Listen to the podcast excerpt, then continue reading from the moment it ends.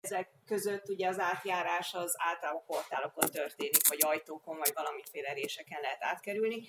És Hörli azért ezen, ezen csavar rendesen. Tehát egyrészt az, hogy maga az alapvilág az nem ö, a mi valóságunk, amit nagyon gyakran mi is használja ezt a, a patkány királyban, hanem, hanem ez eleve egy, egy immerzív fantasy világ, egy nagyon-nagyon másféle fantasy világ. A másik meg az, hogy ő behoz egy multiverzumot. Tehát itt nem egy darab másfajta világ létezik, vagy másik világ létezik, a át lehet kerülni, hanem számos, és ezek kibejárkálnak egymásba, hogy megy előre a legény. Nem akarok, nem tudom, spoilerezni, ne spoilerezzünk, ugye? Sokat. Hát, nagyon nem. Nem, ez nem fogja leszpoilerezni, de, de hogy, hogy nincs meg ez a dolog. A másik, ami szerintem csavar, az az, hogy a portál fentezik általában a hagyományos küldetés történetet használják, mint alap mintázatot. Van egy hős, ő átkerül egy, egy, egy másik világba, és ugye ott akkor fejlődik valamiféleképpen, majd a végén ugye vissza, visszakerül. Most Hörlinél még nem tudjuk, mert a harmadik kötet még nem jött ki, sajnos csak jövő januárban ö, ö, fog kijönni, de itt azért a, a hősnek a, a, a személye is nagyon kérdéses, mert többféle szempontból mutatja be ezt a történetet, tehát a hagyományos küldetés narratíva sincsen meg. Röviden szerintem ennyi az, ami, ami csavar. Én így a Hörlihez nem szólnék hozzá, viszont mondjuk az elveszett gondban az, ami nekem egy picit érdekesebb a, a tér szempontjából. Um, mégpedig azért, mert itt egy nagyon behatárolt térről van szó a, a regény kezdetén, amelyből maguk a hősök próbálnak valamiképpen kitérni, és, és expedíció, vagy kilépni, és egyfajta expedíciókat indítani egy ilyen környező um, területekre. Pár szót tudsz mondani róla, hogy mi ez a tér, meg mi az alapfelállás? Tényleg egy... hogy ne legyen spoileres. Hát nagyon, az, teljesen, teljesen alap. Teljesen alap. Um, vagy elmondjam én? Tehát... Igen, légy szíves. Jó, én is, olvastam, én is olvastam a szöveget. Tehát igazából ez egy olyan világ. Jó, spoiler, engem feszítsenek keresztül. Szóval az alapsetting az, hogy van egy tartomány. Az egész világ egy tartomány, amit pár hét alatt be lehet járni, és a tartomány határain túl viszont megváltozik a valóság és nem csak olyan szinten változik meg a valóság, hogy megváltoznak a fizika törvényei, hanem hogy például, ha expedíció indul, akkor az egyik nap mondjuk sivatagban mennek, a másik nap hegyekben, hegyek között, a harmadik nap meg egy őserdőben. Viszont ha visszafordulnak, akkor már nem ezeken a világokon fognak átmenni, nem ezeken a ö, földrajzi, ö, éghajlati övezeteken, minden megváltozik, és éppen ezért nagyon nehéz, és, és nem tudni, hogy mi, mi vár, ha valaki átlép a határon, nem tudni, hogy mi várja őt oda át, és hogy vissza tud-e egyáltalán jönni onnan. Igen, illetve egy ilyen nagyon érdekes időeltolódás az, ami még itt szerintem nagyon fontos Igen. ezekkel a terekkel kapcsolatban. És uh, itt ez a tartomány egy ilyen nagyon behatárolt térként jelenik meg, és itt szerintem az az izgalmas, hogy maguk a karakterek is próbálják a saját határaikat veszegetni, mint ahogy magának ennek a tartománynak is. És ezért érdekes az, érdekes az, hogy egyfajta utazás az, ami megkezdődik. Egyrésztről, hogy megismerjék magukat, illetve azért is, hogy maguk, magát a környezetet, ezen a, ezt a tartományon túli világot is megismerjék, és pont ezért lesz érdekes maga az az alapkonfliktus, ami már az első pár oldalon is kibontakozik, szóval erről merek beszélni. Ami egy, egy társadalmi konfliktus, és itt is szintén egy nagyon erős határfeszegetés az, ami megjelenik, és itt visszacsatolhatunk egy kicsit az előző beszélgetéshez, mert hogy itt vannak, van az a, a másik faj, akik egyfajta elnyomásban élnek, viszont mégis egyfajta speciális képességgel rendelkeznek, és itt is van törekvés arra, hogy átlépjünk bizonyos társadalmi határokat, és azt a típusú hierarchia rendszer, amely megjelenik a könyvben, felszámolják. És szerintem igazából több hasonló ilyen határátlépés az, ami megjelenik mint társadalmi szinten. Szerintem ez így egy kicsit a női szerepekhez is bekapcsolódhat. Itt erről többet nem mondanék, mert ez már szerintem tényleg akkor egy kicsit spoileres lenne. Illetve volt még egy, igen, a másik az pedig így az komplex spoiler, de hogy szerintem három szinten jelenik meg ez a, a szintáltolódás, és hogyha elolvassátok, akkor szerintem érteni fogjátok, és olvassátok el. Igen, ezt teljesen aláírom. Szerintem az elveszett gondvár egy zseniálisan jó könyv, és nagyon-nagyon nagyon újszerűen járja körül egyébként azokat a, hát tobozoknak se nevezném, mert igazából olyan irányból közelít ismert témákhoz, hogy nem annyira könnyű őket felismerni.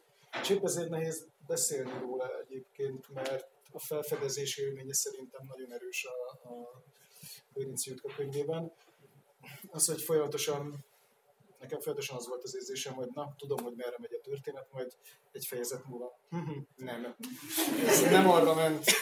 És egyébként, hogy így mesterén átkössek Miguelhez.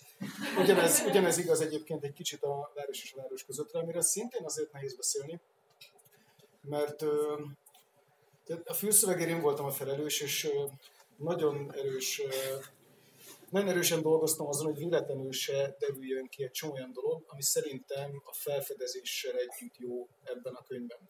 Mérő könyvében van egy, van egy városunk, meg van még egy városunk, ez még nem a spoiler, azt hiszem, de az, hogy ezek a városok milyen kapcsolatban vannak, az már valami olyasmi pontja a könyvnek, amit, amit szerintem nagyon érdemes felfedezni. Most nyilván ezen a ponton én fel is állhatnék, és mondhatnám, hogy mindenki Igen, akkor, el, és akkor ma már nem ezért, beszélünk a miéről. Valamit, valamit azért nyilván Nem baj, mert beosztom az előző szünetből egy kicsit.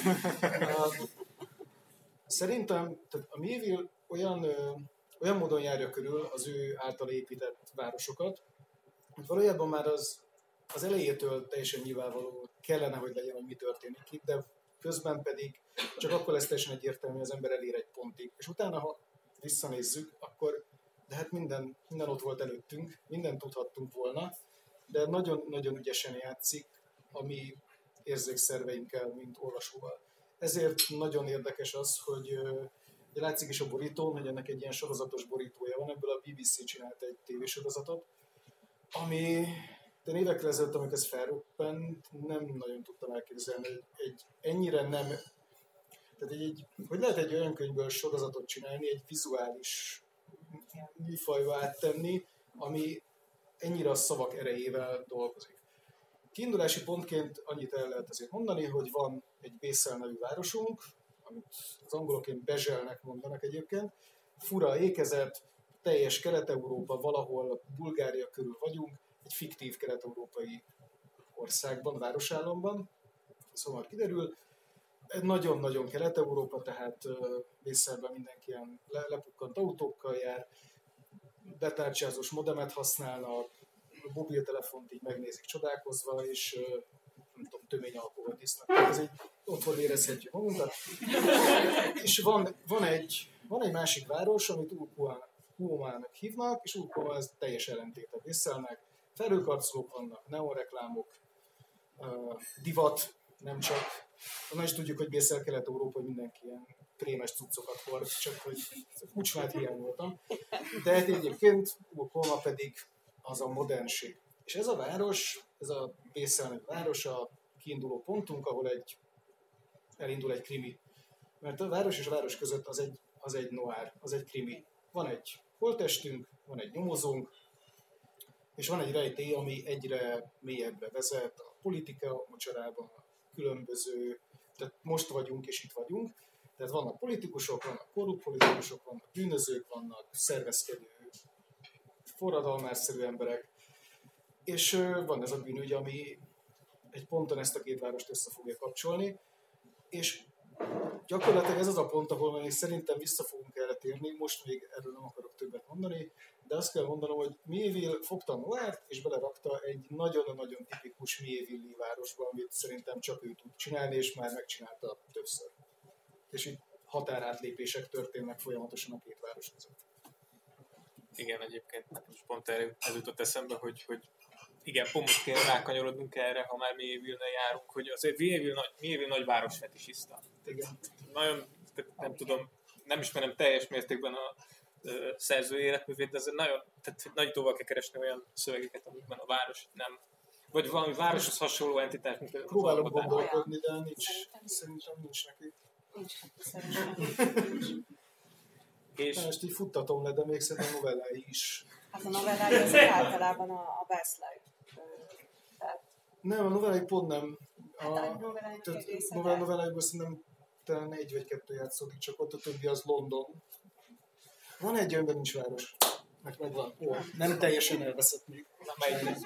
Egy novella. Egyetlen. De a regényei azok város centrikusak. És azért ebben a város, mint téma, ebben azért a, a, a város és a város között ez azért egy nagyon speciális helyet foglal el. Igen. A, tehát a korábbi könyvei, vagy hát nálunk ugye a mi évi kiadás, ez egy kicsit ilyen szal, tehát hogy nem, nem abban a, nem, nem időrendben jöttek ki, de ez teljesen lényegtelen ilyen szempontból, mert a, a, az első trilógiája, ami egy fantasy világban játszódik, ott már az első regényben, a Perdido Pályador van egy, van egy, egy fantasy megapoliszunk, ami egy kicsit London, egy kicsit Kairó, egy kicsit fantasy, egy kicsit Tolkien ellenfrázis, van benne minden, és mind a három, mind a három könyv, ami ezen a világon, ezen a Baslag nevű szekunder fantasy világon játszódik, az, az városcentrikus. Az első és a harmadik könyv az a, az, az új Krobuzon nevű megapoliszra fókuszál, illetve a harmadik egy olyan városra, ami mozgó vonatokon van. A második könyv az Armada, The Scar, az pedig egy hatalmas nagy hajóflottából összeállt városról szól, ami így úszik így az óceánon egy bizonyos cél felé. Aztán vannak azok a könyvei, amik Londonban játszódnak, de az előbb említett urban fantasy módon, tehát hogy van London, és akkor van egy ilyen alatta levő London, vagy egy vele együtt összeépült London, és ezt nagyon sok irányból körüljárjadott, és nagyon könnyű megmondani, hogy van egy normál Londonunk, tehát van egy normál világ, ahol a szereplők átesnek, átkeverednek. Ez a, ez a klasszikus urban fantasy recept, ezt tudom én a Neil Gaiman féle Neverwhere-től kezdve millió szerző használja, hogy van fősünk, aki általában Gipsy Jakab, és Gipsy Jakab egy ponton rájön, hogy varázslók vannak, szörnyek vannak, minden van a felszín alatt, és a, a város és a város között ezt teljesen kidobja. Itt mind a, mind a két városunk az egyszerre teljesen normális és teljesen szürreális. Ha külön-külön nézzük, akkor teljesen normális, ha pedig az egymással való viszonyukat nézzük, ahol, és ez nem nagyon nagy spoiler, mert így indul a könyv, ahol már kapásból bevezetnek minket, mint olvasót, különböző fogalmakba, hogy itt emberek így láttalanítanak dolgokat, meg, meg, meg, meg szabályok vannak arra, hogy hogy kell élni a városban. Szabályok vannak arról, hogy miről tudhatunk és miről nem tudhatunk, és ez az a pont, ahol például a főszöveg direkt nem lövi le a poén. Um, szépen lassan össze lehet legúzni, hogy most akkor egészen pontosan milyen viszonyban is vannak ezek a városok, meg, meg van egy harmadik város valahol, meg egyáltalán, hogy visszavonulnak ezek egymáshoz. Teljesen más az irány, mint mondjuk a, akár a fantasy regényeiben, akár az urban fantasy-ben, ahogy teljesen egyértelmű reláció van. Itt nem egyértelmű, az olvasónak fel kell fedeznie. Vagy megnézi a tévésorozatot, vagy a trélerjét is lelődik neki a poén. Szóval ne nézzétek meg a tévésorozat trélerét, amíg... Igen. És képet sem nézzetek a sorozatból, mert én, én, én ránéztem, de, de ez még ennyire nem feltűnő, azért vannak olyan utcaképek például, amik, amik így nagyon feltűnőek, és nagyon utána nagyon meg tudják kavarni az embert, amikor próbálják összerakni. Bocsánat, egy nagyon gyors zárós megjegyzés. Én annyiban te segített, hogy amikor én először olvastam ezt a könyvet, nagyon fontos tudni, hogy a, tehát az ember mi évil valahonnan megközelíti. Amikor ez a könyv megjelent, akkor még nem, még egy csomó könyve nem jelent meg, ami nálunk már egyébként kijött, most eddigre. És bennem nagyon, tehát én teljesen tévúton voltam a könyv feléig, hogy mi is lesz itt a városok és a két város kapcsolata. Teljesen másra gondoltam, mert ismertem a szerző korábbi munkásságát. És ö, valami sokkal fantasztikusabb, most sokkal fantasy megoldásra számítottam, pedig inkább így szerintem ilyen borhez körül kell keresgélni. Igen, viszont ehhez kapcsolódva csak egy megjegyzés, hogyha itt a különbségekről van szó, akkor az, ami mondjuk mi évnél viszont, amit hasonlóságként ki tudok emelni, szerintem, hogy az összes regényekben, összes regényeiben a, a városközpontú regény és a konzolváros is ide tartozik, mert ugye az is, az is egy ilyen, az mondjuk a sci város. Aki nem olvasta, az 600 oldalban arról, hogy mi a különbség a metafora és a metonímia között. Ami már Szerintem most nem adtuk el egyébként. Nem, nem, elképesztően jó könyv, nagyon-nagyon szeretem. Vannak benne fura idegenek is. Igen, fura idegenek vannak benne. űrhajók is vannak. Űrhajók is vannak benne, sőt, egy idegen bolygó is van benne. De hogy Mévilnek, amit, amit én a város fetisizmusában mindig látok, az az, hogy olyan mániája az, hogy hogyan navigálunk egy városban. És ez mindegyik város regényében előfordul. Hogyan, hogyan értelmezzük, hogyan látjuk a várost, és hogyan, hogyan ö, ö, fordítjuk le gyakorlatilag a, a várost, akár azzal, hogy hogy nézzük, akár azzal, hogy mozgunk benne.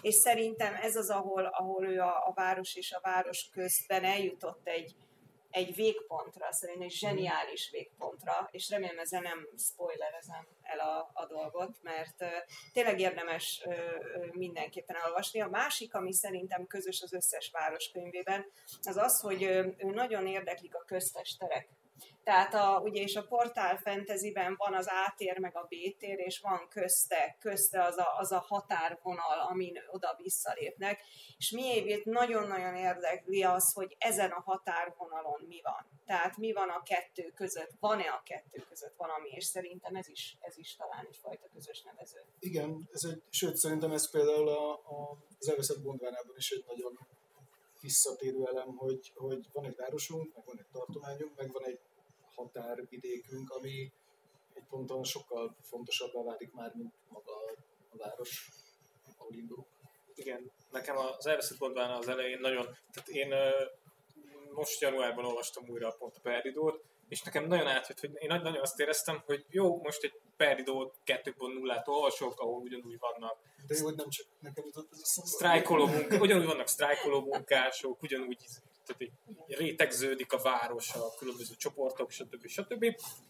De, de akkor, akkor eljutunk oda, hogy, hogy akkor így elkezdünk foglalkozni a határvidékkel, meg az, az egész határon, és akkor így teljesen elmegy, teljesen más irányba. Bejut az LSD. Egy kicsit, igen. Ezzel se adtam el, igaz? De, de, Szóval, igen, nagyon, nagyon erős az a, az a én, nekem a Perdido nekem nem jutott eszembe az elején, hanem az, hogy, hogy az Ereszek mondván egy olyan városba kezdődik, ami tényleg hasonlít nagyon a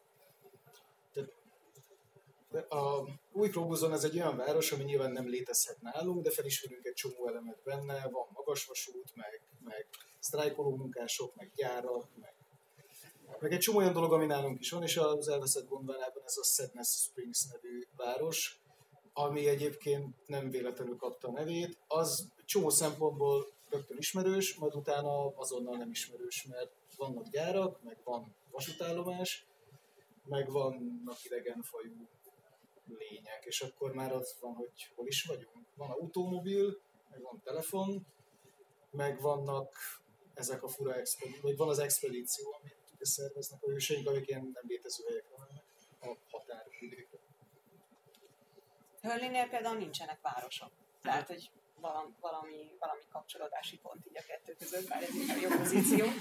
De, de nincsenek városok, de ő például, hogyha, hogyha, hogyha ezek, a, ezek a regényekben van azért valamiféle rend, ugye a, a város és a város közben is, meg az elveszett gondvánában is. Hörlinél pont, pont azt vizsgálja igazából, hogy mi történik, hogyha felborul a, a különböző világok közti, közti rend, és, és mi történik, illetve nincsenek városok, mert maga a világ olyan, hogy ilyen erődök köré szerveződik.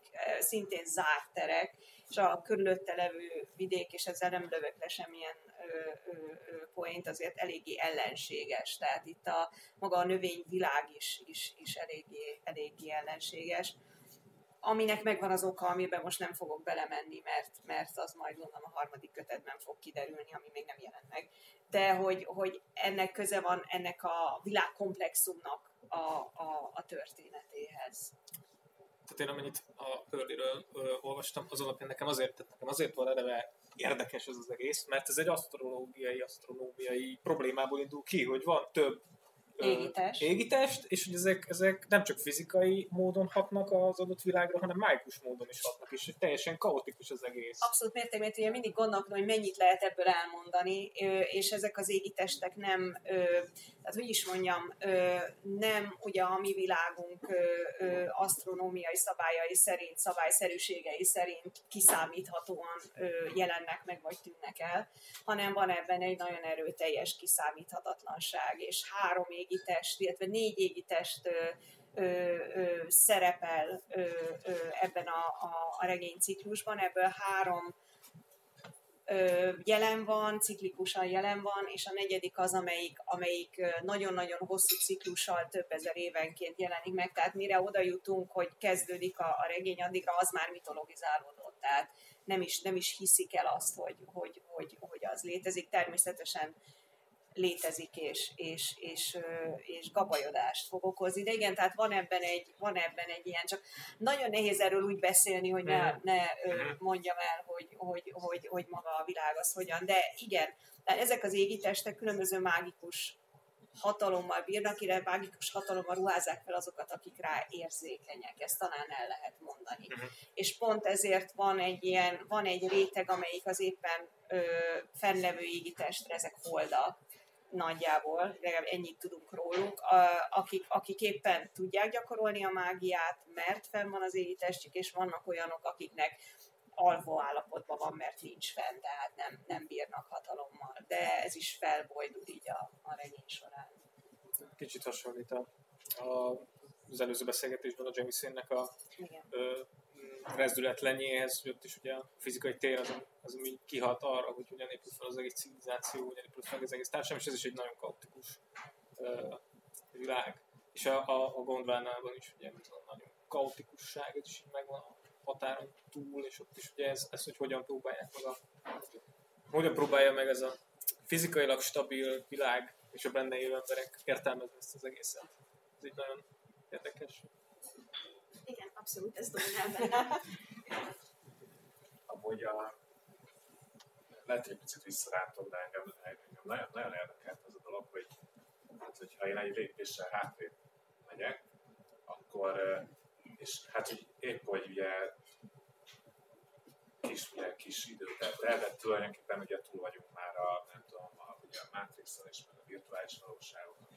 Tehát ugye, hogy most az, hogy a tér, meg a valóságnak a szerepe, hát ezt úgy hát, végig lett tárgyalva, hogy végig lett zongorázva, de hogy ez most miért kerül elő az, hogy, hogy a fizikális tér, meg a határvonalak a kérdése, ez, ez hogy, hogy emelkedett így újra aktuálisra, vagy miért, miért lehet ez izgalmas mondjuk így a 2010-es években? Mit tudunk, bocsánat, mit tudnak ezek még hozzátenni ehhez? Szerintem az mindig izgalmas, hogy mi van a határ túloldalán. Különösen úgy, hogyha az tiltott, vagy ködbevész, vagy egyszerűen nem lehet oda jutni. Én úgy gondolom, hogy mindig izgalmas téma lesz azt feszegetni, hogy van az ajtó mögött. Hát, hogy ez nem hiszem, hogy el fog avulni, mert egyszerűen bennünk van ez a, ezek a könyvek, legalábbis a, egy, egy ilyen szálon abszolút arról szólnak, hogy fedezzük fel, hogy mi van a, a másik oldalon. A város és a város közöttben megvan az, hogy olvasóként folyamatosan agyalazom az ember, és akkor hogyan is van Bészer és Okokulma egymással, meg mi ez az egész titokzatos harmadik város. Az elveszett gondvárában ott van az, ami motiváló erő a, a karaktereknek, hogy el akarnak jutni a, a határon túlra. Tehát én úgy gondolom, hogy megadja azt, a, azt az izgalmat, amit én még olvasóként szívesen de ez most nem személyes része a dolognak. Hát, szerintem ez egy borzasztóan régi ö, ö, ö, irodalmi minta, tehát hogyha a legkorábbi időkben nem akarok unalmas lenni, de mondjuk a Gilgames eposzig megyünk vissza. De halál, komolyan. Tehát, hogyha, hogyha a portál, ez végül is egy kisugrás hátrafelé, körülbelül 5000 évet, de bár az is egy, egy határátlépős, tehát átkerülünk ugye a, a, az ismertből az ismeretlenbe, a, az Odüsszeán keresztül, a klasszikus utópiákon keresztül, ugye egészen Alice Csodaországban. Ami nekem nagyon izgalmas a, a kortárs ö, fenteziben, az az, hogy mögötte van ez az 5000 éves hagyomány, ami azért kitermelte a saját mintáit és a saját szövegeit, és ezek azért mind ebbe a, a, a párbeszédbe kapcsolódnak be. Tehát ami nekem nagyon, és ez ettől releváns szerintem az, hogy, hogy mind a három mű megpróbál valami, valami mást, valami újat hozni ahhoz képest, ahogy ezek, ezeket a mintákat mi megszoktuk és pont ezért vannak bizonyos elvárásaink is ezzel kapcsolatban. Amikor ugye a város és a város közt olvas az ember, akkor várja, hogy ott legyen a, a, a fantasy. Amikor a, a, a Hurley-nek a, a, a könyvét olvastam, akkor ugye vártam, hogy meglegyenek, hogy átkerül A-ból B-be, és akkor valamiféle fejlődés történetem egy keresztül. És számomra egyébként az öröm az mindig az, amikor ezeket a mintákat valahogy, valahogy fejreállítják. Tehát nekem szerintem, és, és ettől, hogy, hogy ezek a szerzők, ezek mind, mind elvégzik ezt. Gondvánában is. Én itt a Matrix-szal kapcsolódik rá erre a kérdésre, szóval engem egyébként is nagyon érdekel maga a, a digitális kultúra, hogy hogyan hat a, a különböző irodalmi művekre, és szerintem ami mondjuk ebben a, mögött a határátépés mögött lehet, és ami miatt ez most izgalmas lehet, az az, hogy azért egy nagyon erősen közösségi médiában élünk, és hogy azért mindannyian átlépünk egy határt akkor, amikor éppen belépünk a Facebookra, mert nyilvánvalóan nem totál ugyanazt a személyiségünket mutatjuk ott, mint amilyenek itt vagyunk. Tehát, hogy egyrésztről ezekkel a bejelentkezésekkel megvalósul egyfajta határátépés, és hogyha ezt mondjuk csak a médiák kapcsán nézem, akkor az az érdekes, hogy ugye az egyik városból átkerül a másikba. És szerintem itt az nem igazán spoiler, nyilvánvalóan el kell különülni a két városnak, hogy ezek identifikálják a saját lakosaikat, és megvan az, hogy hogyan kell ugye viselkedni az adott városokban. És hogy szerintem ez is egy ilyen közösségi médiával való viszonyunkat is reprezentálhatja, illetve megnyilvánulhat benne, hogy mondjuk amikor én Bézeli vagyok, és átmegyek Lokomába, akkor ugye tök máshogy viselkedek, mint ahogy tök máshogy viselkedek akkor, amikor bejelentkezek a Facebookra. Szóval szerintem van egy ilyen dolog emögött az egész határátlépés mögött. A gondvánával kapcsolatban, mert nekem van egy nagyon erős ilyen típusú koncepcióm, de hogy ez kifejteni megint spoileres lenne. Már, tehát, hogy annyira komplex ez a mű, és annyira a végén jön meg az egésznek a feloldás, hogy iszonyatosan nehéz róla beszélni szerintem, majd lehet, hogy egyszer írok róla, nem tudom, és akkor majd legfeljebb visszalinkelem így az eseményhez, fogalmam sincs, de hogy, hogy iszonyatosan izgalmas, és nagyon nehéz róla így beszélni szerintem. És egyébként, hogy mondtad, hogy a Matrix, meg amiről beszéltünk, hogy azért a 21. században azt szokták mondani, hogy most egy nagy faluban élünk, hogy így gyakorlatilag így egy kattintásra vagyunk a világ másik felétől. És ez teljesen tehát valahol a virtualitás, meg az információs társadalom valahogy teljesen átalakítja a térről való fogalmainkat olyan tekintetben, hogy, hogy nem kell elmennünk mondjuk a közel-keletre, hogy megtudjuk, hogy éppen ott mi történik, akár most rögtön ebben a pillanatban, nem kell elmennünk Ázsiába. Felvehetjük az ottani emberekkel a kapcsolatot. Viszont lehet, hogy le tudjuk úgy élni az életünket, hogy nem lépünk ki mondjuk az adott ország határaiból, vagy egy, nem költözünk el abból a városból, ahol élünk. És ez az egész, gyakorlatilag igen, ez a megvalósult portál fantasy, hogyha azt mondhatjuk, és szerintem ezért, ezért egyébként ez nagyon érdekes olvasatot ad ezeknek a könyveknek. Hogyha én is válaszolhatok a te kérdésre. Jó, de a, a, majd megpróbálom csak így eszembe hogy jó, oké, de hogy ez azért durva, mert ugye most már ott tartunk, hogy ugye vannak bizonyos városok mondjuk, vagy vannak bizonyos terek, de amik ugye már nem, jó, hogy korábban is volt, tehát ugye amik nem léteznek. Uh-huh. Okay, tehát, hogy mondjuk jó, most leegyszerűs, oké, okay, persze mindenki tudja jókori, mondjuk az ókori Róma, ókori Athén, ezek nem hozzáférhetőek, oké. Okay. De ugye, hogy, hogy ez az ókor, de hogy mi van azzal, ugye, hogy, hogy ott van például Aleppo, ami gyakorlatilag, ugye van, biztos, hogy van, rengetegen vannak, akik nem is tudják. Tehát ugye az az Aleppo, ami egykoron volt, az ugye már csak az interneten létezik. Ugye, mivel hogy tulajdonképpen eltűnt az a város. Szóval, hogy azért e, itt tehát, hogy valami, a, ugye már nem csak a virtuális világokról kell beszélni, és én igazából ebből az oldalra akartam piszkálni, hogy, hogy oké, okay, hát oké, okay, tehát hogy miért nem mégsem a Ready Player One-ról beszélünk. A, tehát, hogy az lehet, hogy mondjuk a, nem tudom, hogy már inkább egy mozis beszélgetést kívánna, hanem hogy itt valami a fizikális térrel való viszonyú alakulás. Tehát, hogy egy, egy, ugye megint visszakerülnénk a, ahhoz a kérdéshez, hogy oké, okay, mi van a, most ezt nem tudom, hogy virtuális reálok előtt, vagy nem, ez szerintem nem tudom, ez a, az a probléma. É, abszolút egyébként ezzel a posztapokaliptikus science fiction foglalkozik állandóan, tehát amikor fog olyan ismert térbeliséget, amit egyszer lerombol, és ugye oda rakja az egymás mellé ezt a kettőt, tehát van egy van egy, egy romos térbeliség, ami felismerhető, és ugye a befogadónak van egy emléke arról, ha emléke vagy személyes tapasztalata arról, ahogy mondjuk az éptérbeliség működik. Ugye ez az Aleppo példa ilyen szempontból, ugye ott van a tapasztalat ugye a rom, ez a posztkataklizmikus állapot, és ott van előtte ugye maga a képe, vagy az emléke, vagy ugye a virtuális ö, emléke. És eze, ezek a térbeliségek egyébként elképesztően érdekes párbeszédben vannak egymással. Én ezzel foglalkozom ö, ö, nagyon sokat, mert, mert megfog az, hogy hogyan befolyásolja a romos meg az ép tér egymást.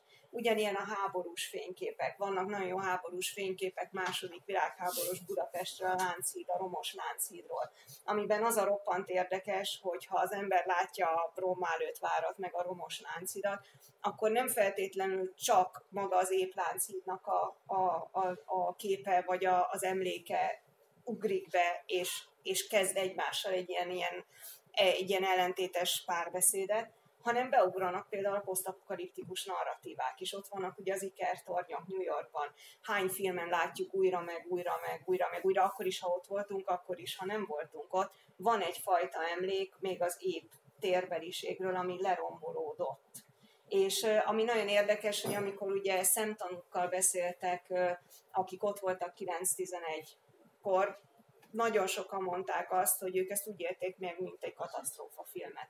Tehát, hogy ahogy rányomja magát maga a, a sci-fi narratíva, meg a film ö, ö, ö, minta arra, hogy hogyan érzékeljük a teret, vagy hogyan, hm, hogyan viszünk, és ez visszakapcsolódik Miévilhez is, hogy hogyan viszünk, hogyan értelmezzük magát a teret, és hogyan értelmezzük ezt a kettőséget, hogy van egy ép, ami már nem létezik, és van egy romos, ami, ami már létezik, vagy van egy ép, ami létezik, és van egy fiktív romos, amiben valahol a saját pusztulásunkat is látjuk. És Aleppónál ez szerintem nagyon-nagyon hasonlóan működik. Itt szerintem pont talán viszont különbség, hogy ezekben a könyvekben, tehát pont az általad felhozott Aleppó például ellentétben, Ugye itt ezekben a könyvekben a másik tér létezik, tehát hogy Vészel létezik, Urkóma létezik, át lehet menni egyikből a másikba, meg is történik ez. Az elveszett gondolában el lehet menni a Sadness Springsből, és ki lehet menni onnan, csak iszonyú nehéz, és pont ez az egyik ilyen központi eleme az egyik szálnak, hogy ezt hogyan lehet megcsinálni, lehet, hogy meg se lehet, vagy lehet, hogy valami szörnyű árat kell érte fizetni, de hogy itt létező terek felé haladnak.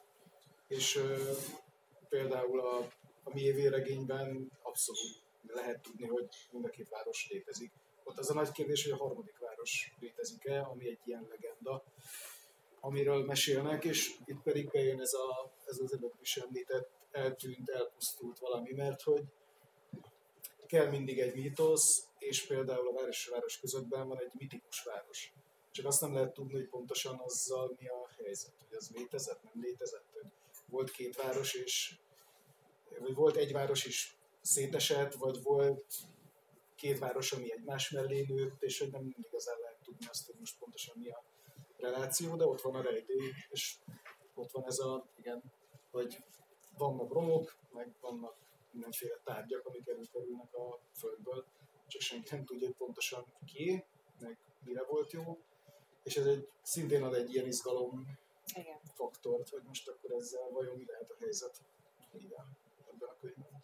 Shirley-nél is megvan ez a fajta kettőződés, tehát ott is vannak az alapvilág, ami egy elidegenített világ, mert nem a mi világunk, az a, ez egy szekundér fantasy világ, az úgymond az épebb világ, és számos olyan párhuzamos világ létezik, amelyik ugye ezért is tükörbirodalom, ami a tükör képed egy torsz tükörkép, tehát ugyanaz a világ, csak mondjuk egy, egy, egy haldokló állapotú, állapotú világ, és a kettő közti párbeszéd az, ami, ami valahol a cselekményt előre, előre viszi, anélkül, hogy, hogy elszpoilerezném, de miévénél igen, ez ugyan, ugyanígy megvan. Ezek, ezek érdekes minták szerintem. Még így a médiahez is megint csak ez a, a tereknek a kérdése, ami szerintem még mondjuk egy ilyen nagyon megvilágító példa lehet, mondjuk a különböző kulturális épületek, amik be, belépünk, és mondjuk tudjuk, hogy egy nagyon régi történelmi múlttal rendelkeznek, és hogy egyszerre működik akkor egyfajta történeti tudat, de közben ott van a, a jelenlegi tudatunk is. Ez a kettőség, ami él, ez az, ami szerintem Mévia káros koncepciójában is jelen van szerintem. Tehát az, hogy, hogy egyfajta ilyen két kettős érzékelés, és hogy valamilyen szinten mi is mondjuk inkább a jelen próbáljuk láttalanítani, és hogy inkább egyfajta történeti tudatot szeretnénk, mert azt akarjuk átélni, hogy akkor maga az az adott épület, vagy akár műtájról is beszélhetünk, hogy ez, ez magában a, a történetességben ö, milyen helyet foglal el. És hogy szerintem mondjuk Mayville-nél is valami hasonló dolog az, ami működik kulturális szinten, vagy hogy egyfajta ilyen mintájaként szolgálhat. meg azért ezek a városok, ezek nagyon metaforikusak. Mindennél borzasztóan. Tehát amikor, amikor az ember, vagy a, az emberiségnek egyfajta szimbólumaként is tudnak azért működni valamilyen szinten. Tehát a városi tér, az urbánus tér, az, az nagyon gyakran betölti ezt a szerepet. Igen, ráadásul pont, a, pont ebben a regényben nagyon érdekesen tagolódik, hogy van, van, van, van két városunk, amik ilyen fura kapcsolatban vannak, és a városokon belül pedig megvannak a különböző diaszpórák, tehát hogy megvan mondjuk az arab, az arab negyed, meg a zsidó negyed, és akkor, hogy, de hogy rájuk teljesen, tehát hogy ez a fajta megosztottság teljesen feloldódik ezekben a városokban, mert nem értelmezhető, mert olyan, olyan törvények uralják ezeket a városokat, amik, amik ez, e fölött állnak, és sokkal, sokkal komolyabb megosztottságot kezelnek. És hogy ahhoz képest az, hogy mondjuk van egy, van, van mondjuk egy, egy, mondjuk egy adott kisebbségünk, ami ott él ebben a városban, az nem számít, mert egyszerűen sokkal nagyobb az a fajta, most tudom, kulturális különbség, amit, amit törvényekkel kell szabályozni, hogy egymás mellett élhessenek. Igen, Hörlinél pedig, ami nagyon érdekes, hogy általában az urbánus vagy a különböző ilyen építészettel dolgozó fenteziknél meg, hát nem megszoktuk, mert például Mévilnél a London a Krakenben azért él, de hogy, hogy tehát az épületek általában élettelenek, és Hurley ezt, ezt a határt például elmossa, tehát nála a, a, az épületeknek egy jó része az, az organikus, és nem csak olyan szempontból, hogy energiahatékony, bár gondolom lehet, hogy az is, de hogy életben vannak ezek, a, ezek, a, ezek az épületek, és bele is folynak bizonyos szempontból a, a cselekménybe, ami egy mindig, mindig ö, ö, roppant izgalmassá teszi ilyen szempontból a határátlépéseket is.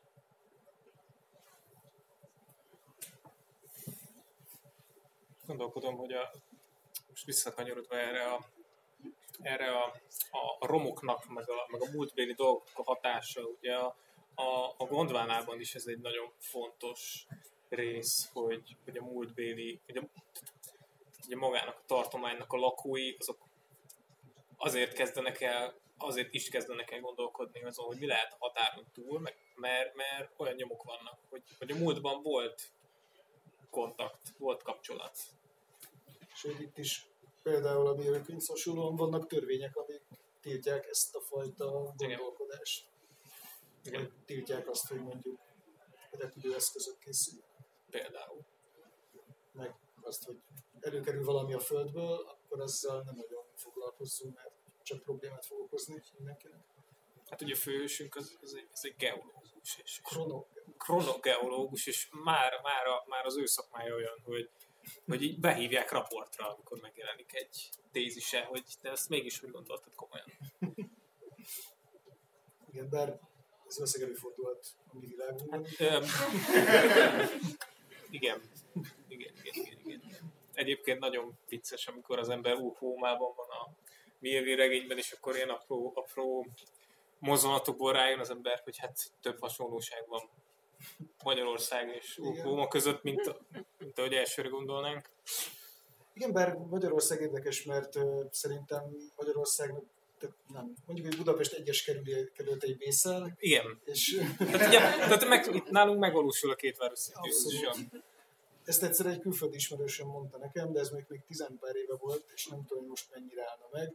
Ő spanyol volt egyébként, és több évig lakott Budapesten, és azt mondta, hogy ezt nem érti, Madridban pontosan lehet tudni, hogy ebben a negyedben nem mész, abban az utcában nem nagyon mész, hogy lakott egy utcában, és hogy azelőtt a ház előtt nem menj el. A többi az oké. Okay. Na, hát azt teljesen. És ezzel nem tudod mit kezdeni. Ez miért jött? Nem is tudtam, hogy ezt ennyire, egy Budapest ennyire elkapja ezt a... de ilyen szempontból nagyon működik az előbb említett ilyen kelet-európai hangulat. Kicsit már-már túlzottan is néha. Tehát mondjuk amikor ez a könyv megjelent, akkor én így emlékszem, hogy kicsit így, így nem magamra vettem, de ez a, megvan benne ez a, na, ahogy minket elképzelnek így mondjuk Londonban, tehát hogy így igen, hordén húzzuk a, a nem tudom, dolgainkat az utcán, aztán kiment az utcán és hordén húzták el a dolgokat, és Minde, mindezt egy olyan ember, aki egyébként egy hitű kommunista, tehát... Hát igen, ő, hát mondjuk úgy, hogy ő ilyen kemény igen. Nem, nem, ő a, a, a kommunista pártnak tagja, meg, meg le, lehet, de ez teljesen mást jelent Angliában, mint ami jelent Lehet, hogy már nem. Tehát, hogy lehet, hogy már egész... Igen, Kilépett? szerintem túl laza volt az egész.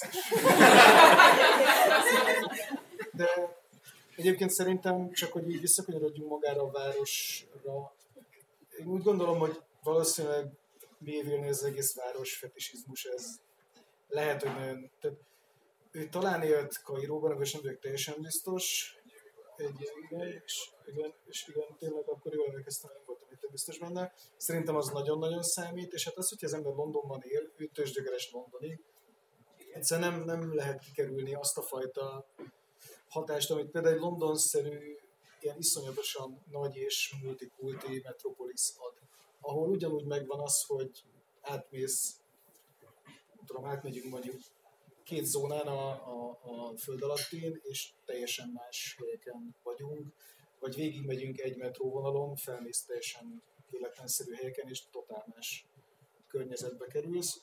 Ami ráadásul üti egy csomószor azt, hogy mondjuk hogy hívják mondjuk a megállóhelyeket, akkor ez az, ami a Neverwhere épít a sosehol a gémentől, hogy hogy vannak ezek a megálló helyek, amik így sugalnak valamit, és akkor felmegy az ember, és ott van egy teljesen más környezet, mint amit várnál. Szóval szerintem nem csodálnál ez a város is, így londoniként. Igen, de hogy, hogy nekem az, a, hogy ebben a könyvben az izgalmas egyébként, a, hogy, hogy ugye hogy érdekes volt, hogy amikor azt mondtad, hogy ez hogyan járnak sorrendben, de közben én azt érzékeltem, hogy, hogy ez valami, tehát hogy a térkoncepció szempontjából ez egy olyan szélsőség, egy olyan határ, ami, ami nem is tudom, hogy ezt mondjuk túl tudja lépni még, de hogy olyan értelemben, hogy megvannak ugye ezek a hagyományos elemek, hogy, hogy mit tudom én, fent, lent, mit tudom én, kint, bent, tehát ugye, van az a korábbiak, akkor ugye a, tényleg a Bernidó koncepció, hogy kiderül, hogy a, ja, igen, hát vannak olyan negyedek, meg terek, valószínűleg összefüggenek azzal, akik ott élnek. Tehát ugye, hogy elkezd ilyen, ilyen a társadalom és a térnek a koncepcióra gondolni, csak hogy így itt meg megjelenik az, hogy, hogy, hogy az egyén és a tér a, az, az hogyan jelenik meg. Tehát, hogy, hogy most tulajdonképpen ugyanazt a problémát járja körül, eszembe, csak nyilván ugye, hogy ott van a híd uh, sorozat, ami szintén azzal kezdik, ugye, hogy, a, hogy megjelenik ugye egy hulla, egy elvileg a határvonalon, és akkor az kinek a, kinek a feladata eltakarítani. Ugye az egyik az egyik felét kapták, a másik a másik. Tehát valami hasonló játszódik le itt is, hogy, hogy odáig vezetnek a szálak. De hogy, hogy ami mind a két világot érinti, de, de hogy, hogy ennél ugye mégiscsak arról beszélgetünk, hogy akkor mondjuk a, ezt így kölcsönveszem, hogy mint hogyha oké, ti mondjuk Budán vagytok, én meg Pesten hogy mit tudunk csinálni azzal a helyzettel, vagy, vagy az egyénnek hogyan, az egyén az hogyan érzékeli azt a teret. De el, annyira elviszi ebbe az irányba, ami, ami nekem így korábban mondjuk nem. Biztos, hogy máshogy gondol az ember a, a városokra mondjuk például, vagy akár, akár Buda és Pest kapcsolatára, de tehát igen, ezt, ezt így teljesen el, tehát teljesen feltornázza így a, a potmétert, mert ugye ebben a szituációban mondjuk, hogy hát a, ezt a hasonlatot vinnénk tovább, akkor mondjuk Budán laknánk, akkor nem beszélhetnénk Pestről, és ha Pesten laknánk, akkor nem öltözhetnénk úgy, mint a budaiak, és különben elértünk a, a Control nevű ilyen furcsa szervezet. És uh, ilyen szempontból viszont nagyon megvan benne tényleg. De ez egy nagyon kelet-európai dolog is egyébként. És ezért gondolom hogy egyáltalán nem véletlen, hogy mondjuk ebben a könyvében abszolút nem, se nem egy fantasy világot választott, és nem Londont választott. Londonban ez nem működne. Nem működne ez a fajta nem működne a két város. Tehát nem működne az, hogyha Brüsszel helyett mondjuk, tehát jó, nyilván megvan ez Londonban is, hogy Temzétől délre oda nem megyünk, mert ott furák az emberek, és a, ha délen laksz, akkor elmondod, hogy éjszakon csak a snob idióták laknak, és minek menni oda. Tehát ez a fajta megosztottság megvan, csak nem működne. Ez kellett egy nagyon kelet-európai uh, setting, mert Kelet-Európán az egész határ probléma, ez, ez hosszú-hosszú évszázadok Kelet és Nyugat-Berlin. Igen. Hát akár az elmúlt, az elmúlt tudom én hány száz év arról szólt, hogy mindig meghoztak egy határt, és akkor az ott mind nem jó helyen van, toljuk arrébb, és akkor... Igen. És itt szó szerint arról van szó, hogy valakik meghúztak egy határt, és betartják egy szervezettel ennek a határnak a Igen, de, felügyeletét. De ez már így internalizálódik is. nem tudom, hogy ezt el lehetne. Ezt el lehet mondani, igen. Hogy, de ez város, hogy a város, város lakói már maguk felügyelik magukat. Igen. Tehát valójában nem kell feltétlenül egy, egy de senki nem tudja a kontroll az pontosan, és ez a angol, ez a breach. És uh, senki nem tudja pontosan mi, de annyira nem szeretné senki sem megtudni, hogy mi, mit, mit csinál a kontroll valójában, ami szerintem megint egy nagyon kelet-európai dolog, hogy, hogy inkább, inkább mindenki betartja ezeket a végtelenül bizarr törvényeket de ebből a szempontból szerintem mondjuk egy ilyen nagyon orvedi világ az, ami kirajzolódik. Pontosan ebből az önkontrollból és önfelügyeletből, hogy akkor majd jön a hatalom, akiről igazából nem tudunk semmit. És hogy én mondjuk egyrészt ezt éreztem benne, és másrésztről pedig tényleg ezt az NDK-NSK elválasztás volt az, amit én egy ilyen referenciaként tudtam hozzácsatolni a könyvhöz, és mondjuk nagyon izgalmas volt, hogy akkor ezzel hogy játszik elmélyül. Meg is említik egyébként, tehát szóba kerül, hogy a fősünk egyszer volt egy konferencián, ahol a az ilyen, nagyon vicces. Az ilyen, ilyen, megosztott városokról, megosztott és hogy említették az... Berlint és Budapestet, és hát meg is sértették a bészerieket, hogy igen, mert teljesen más. Nagyon vicces, nagyon vicces dolgok van. És a Gondvánában is megvan egyébként ugyanez, hogy ott is megvan, egy, ott is megvan az a fajta ilyen állam, állami szerv, ami ott is gondoskodik arról, hogy minden, minden rendben legyen, tehát van egy ilyen AVH-szerű szervezet, ami szintén leginkább úgy működik, hogy mindenki tudja, hogy létezik, ezért nem nagyon csinál semmi olyat, ami magára ezt.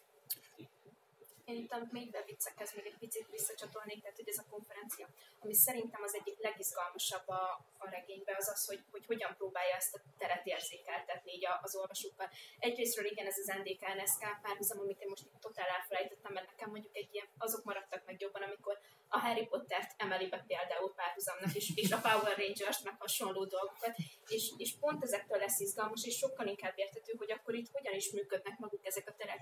De hogy ezek mindig ilyen nagyon pici félmondatokban kerülnek elő, és hogy, hogy ilyen iszonyatosan sokrétű kulturális dolgot mozgat meg. És amit viszont én egy picit hibájának érzek, az pontosan ezek a város leírások, hogy szerintem, mivel ez egy egyes szám első személyű narráció, kicsit zavaró tud lenni, pont az, ami az előző beszélgetésben is szóba került, hogy ilyen nagyon didaktikusan vannak betéve város leírások, hogy hogyan működik, és hogy így ezek egy picit kizökkentőek a, a nyomozó szemszögéből, hogy ő csak úgy elkezdi ezt a vakvilágba mesélni, és hogy nem nincsen bevezetve egy, egy szereplő, akin keresztül, vagy akinek így indokolt lenne, hogy ezt így Igazából ez nagyon el van rejtve, tehát én kellemetlenül sok időt töltöttem ezzel a szöveggel, ezért feltűnik. Tehát valójában ez úgy van meg, tehát valójában ezt, ezt a főhősünk ezt meséli, tehát ezt valakinek meséli, valakinek leírja. És van egy-két olyan kiszólás, ahol utal rá, tehát hogy most ezt ő egy jelentésnek írja, vagy valakinek, vagy az asztalfióknak, ez nem egyértelmű, de van egy ilyen, van egy ilyen olvasata ennek a könyvnek, hogy itt a fős ezt valakinek elmeséli. Aztán csináljon vele az illető, amit akar, de ez nem túl erős valóban. Igen, tehát hogy nekem ez például így abszolút elsiklott, és ebben az esetben akkor működik a város leírás, de hogy tényleg például ilyen iszonyatosan hosszú féloldalas, de ilyen nagyon tömör információ halmaz, hogy akkor hogyan működik ez a város, és nekem valahogy így a végére sikerült ezt az egészet lekép, leképezni magamba. Szerintem én ehhez nem tudtam elég absztrakt lenni, hogy akkor egy fizikális térben két város az, ami így Szerintem egyébként ez a lényeg, hogy, hogy a végére kell összeállni dolognak, és pont ezért nagyon fura választás volt ebből tévésorozatot csinálni, mert ahol rögtön az első pillanatban egyértelművé válik, hogy, hogy mi, a, mi a szituáció. Egyébként, ami a város leírásokhoz szert illeti Mévil a, a Prendi Dostriszt képest így üdvösen üdv, üdvösen Igen. visszafogta magát, tehát mondjuk Igen, de, nem három oldal egy De az, az, egy ilyen, az egy ilyen parokváros. igen, de a, tehát a Peridóban az a lényeg, hogy befordulunk az utcasarkon, és wow. Vagy ha a magyar olvasók jelentős része, akkor wow. És Igen. Igen. Igen. Az azért tudod, tehát az azért a Vandermeer hagyományban. Hát ő előbb volt, előbb volt, mint a Van der Mer. Nekem Van der Merre pont az a problémám, hogy nekem ő nagyon behavior. Nem, hát a Vandermeer 80-as évek. Igen, de a, a tehát nekem úgy tűnik, hogy a, tehát nem tudom, Van der Mer, én látom, hogy hol jelennek a Perdido Station, és hol olvastál el, mert Szerintem utána a- nagyon erősen De felbukkannak melyik a regényre állt a, az Ambergris? Nem. Az Amber Az Ambergris izé az, az 80-as évek, 90, tehát az, az az nem még 2000 után? Akkor most, de jó, megtudtam. Nem, meg szerintem M. George Harrison is ugye a Viriconium szekvencia, Igen. tehát ebbe, ebbe mi évén nagy, elég jó. nagy De nem, nem, rajongó nem, hát az, az, az, az nagyon... Ezt így jól így megtudom, hogy akkor a Van der Mer előbb volt. Szerintem előbb volt. Most lehet, hogy De mondom hülyeséget. Majd megugrízzuk, és akkor ez el fog, el fog dőlni. De nekem ugyanez volt a kettőnél, hogy ez ilyen nagyon-nagyon-nagyon nem, nem hasonlítanak egymásra, de az érzet ugyanez a fajta ilyen vertikalitás és, és, és sok rétegűség, és ez nagyon parok város, Nagyon. nagyon partevári város. Mondjuk szerintem az ott teljesen olyan szinten szándékos, hogy, hogy szerintem bele is kalkulálta, hogy behavior valószínűleg kalkulálta, hogy az olvasók egy, egy, egy jelentős százaléka ott a százalék oldal körül fog lemorzsolódni, és van még 700. És ha túléled a 600 oldalt, van egy 150 oldalas rész egy és akkor így ott bukik el a, egy, még egy jelentős rész, pedig nagyon jó. Ez se adtam.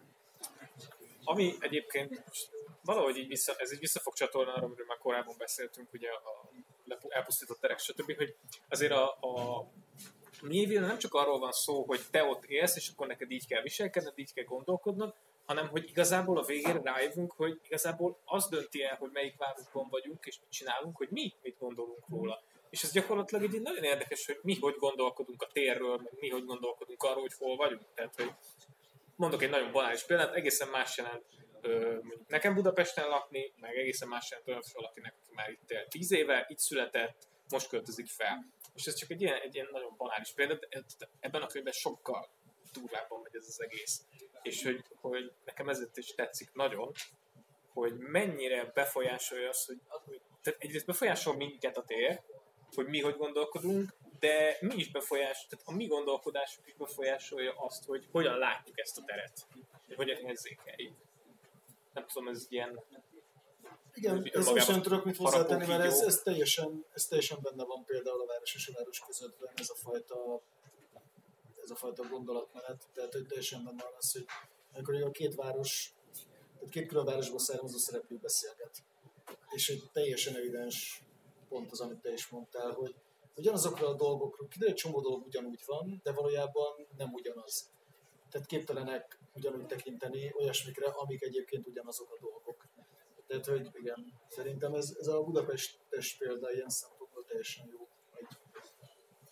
hogy, vannak különböző fokozatai például annak, hogy hogyan vagy budapesti, mint ahogy van különböző fokozata annak, hogy hogyan vagy vészeli, és ha turista vagy, akkor ilyen, ilyen orientációs tréningen kell megtanulnod, hogy hogyan lehetsz vészeli, nem kapsz vizumot, és nem engednek be, vagy beengednek és kitoloncolnak.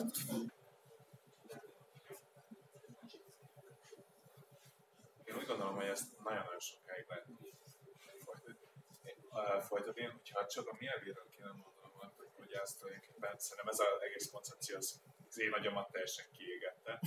Tehát, hogy, hogy, hogy ezért is már megéri elolvasni, hogy, hogy, egyszerűen megpróbálni, megküzdeni ezzel a, ezzel a képzettel. A, de hogy sajnos most ugye ezt le kell tehát le kell venném ezt a beszélgetést. Még az utolsó, kérdés, az utolsó kérdés, Utolsó kérdés. hogy mit, mit, mit vártok, ti mit vártok a könyv héten? Én a miévét vártam egyébként, meg várom, mert az, az mindig nagy öröm, hogyha, hogyha tőle megjelenik még egy regény magyarul, szerintem, mert az egyik legnagyobb kortárs ö, író, és szerintem jött. Én gyorsan kapcsolódási pontot teremtek a következő programmal, mert én, én több könyvet várok egyébként. A, én például várom az elveszett gondvárát, mert jó lesz kézben fogni. Nagyon-nagyon jó könyv, tényleg csak ajánlani tudom. Nem nagyon olvastam ilyet magyar, magyar szerzőtől így úgy hangok, teljesen újszerű. Viszont közben pont annyira ismerős is, hogy nem veszíti el a olvasót. Én nagyon szóba került az előző beszélgetésen a Múrának ez, a, ez az antológiája. 2050? 2050? 2050? 2005 akarok mondani, de az nem annyira jövő. szóval azt várom nagyon, illetve, és akkor itt van a kapcsolódási pont, én nagyon-nagyon kíváncsi az Veres Attila antológiára. Nagyon-nagyon várom, ráadásul nem is olvastam semmit belőle.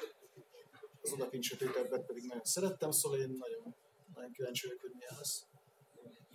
Én totál le vagyok most még maradva egy megjelenésekkel, de tehát, hogy a Gamer az mondjuk nálam is egy ilyen nagyon vár dolog. A 2050-re én nem tudtam, hogy akkor fut, de azt is egyébként nagyon várom. És uh, nem tudom, szóval, hogy ezt majd így inkább jövő héten, hogyha esetleg nézek egy listát, akkor tudom megcsinálni. Jó. Köszönjük szépen, hogy Köszönjük szépen.